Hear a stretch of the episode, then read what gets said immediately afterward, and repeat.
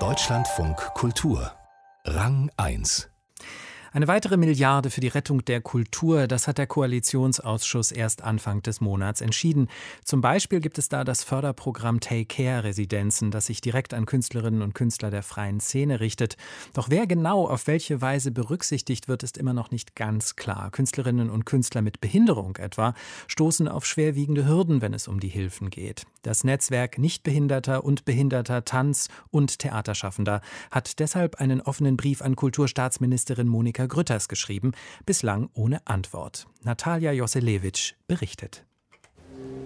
Bordering nenne ich meine selbst entdeckte Methode, wie ich zunächst die Grenzen meines Körpers erfahre, um sie dann im zweiten Schritt mit Konzentration Zwei Tänzerinnen bewegen sich Rücken an Rücken auf dem hellen Bühnenboden.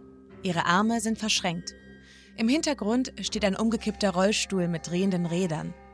Birds heißt die Performance von Caroline Hartmann, die durch eine chronische Krankheit seit ihrer Jugend auf den Rollstuhl angewiesen ist.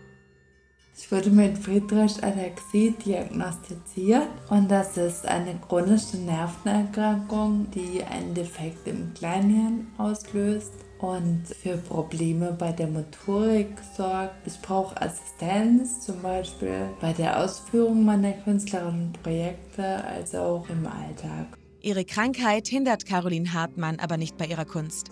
Sie bringt Performances auf die Bühne, produziert Dokumentarfilme und hat sogar ein eigenes Buch geschrieben.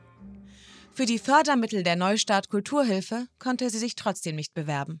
Es war halt Voraussetzung für den Antrag, dass man quasi mindestens 50 Prozent seines Einkommens aus künstlerischen Projekten verdient. Das ist halt für mich nicht möglich, da ich Grundsicherung beziehe, die wiederum sehr strikte Regelungen hat, was Dazuverdienste angeht. Diese strikten Regelungen der Sozialleistungen erlauben KünstlerInnen wie Caroline gar nicht erst 50 Prozent ihres Einkommens über die Kunst zu erwirtschaften.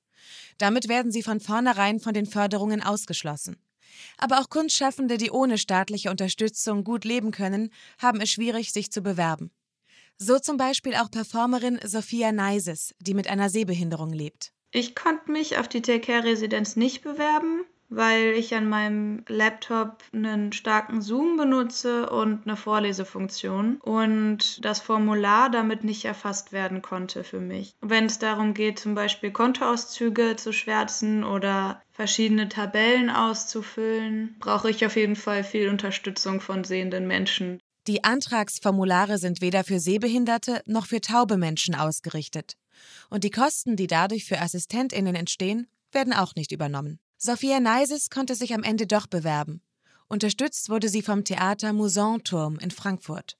Ich habe eigentlich eher schon aufgegeben und gesagt, nee, da bewerbe ich mich einfach gar nicht drauf. Und dann hat aber der Musorturm in Frankfurt mich nochmal angesprochen. Und dann hat eine Person, die von dort auch eben dafür bezahlt wird, Menschen dabei doch zu unterstützen, mir wirklich dann von A bis Z dabei geholfen. Damit KünstlerInnen mit Behinderung eben nicht weiter auf Hilfe von A bis Z angewiesen sind, hat das Netzwerk Nichtbehinderter und behinderter Tanz- und Theaterschaffender einen offenen Brief an Monika Grütters geschrieben. Darin fordern die Mitglieder umfassende Änderungen der Förderprogramme, erklärt Dramaturgin Noah Winter, die den Brief mitverfasst hat. Wir fordern als Netzwerk, dass Kulturförderprogramme für alle Menschen zugänglich gemacht werden, das bedeutet, dass alle Informationen in verschiedenen Formaten barrierefrei zugänglich sein müssen. Und es bedeutet eben auch, dass Barrierefreiheitskosten aus einem separaten Budget gedeckt werden und nicht mit künstlerischen Kosten vermischt werden. Ein weiteres Problem bei den Förderprogrammen. Nur 10 Prozent des Geldes darf für Materialkosten wie Bühne und Kostüme und Barrierefreiheit ausgegeben werden. Viel zu wenig, meint Noah Winter. Im Fall der Take-Care-Residenzen sprechen wir da von maximal 500 Euro. Aber die tatsächlichen Kosten, zum Beispiel für GebärdensprachdolmetscherInnen, liegen deutlich höher. Dazu kommt auch, dass behinderte und taube KünstlerInnen plötzlich zwischen ihrem Barrierefreiheitsbedarf und Materialanschaffungen entscheiden müssen. Es gäbe für Monika Grütters und ihr Bundesministerium also viel zu tun, um die Förderbedingungen wirklich gerecht und barrierefrei zu gestalten. Zumal sich Deutschland mit der Unterzeichnung der UN-Behindertenrechtskonvention dazu verpflichtet hat.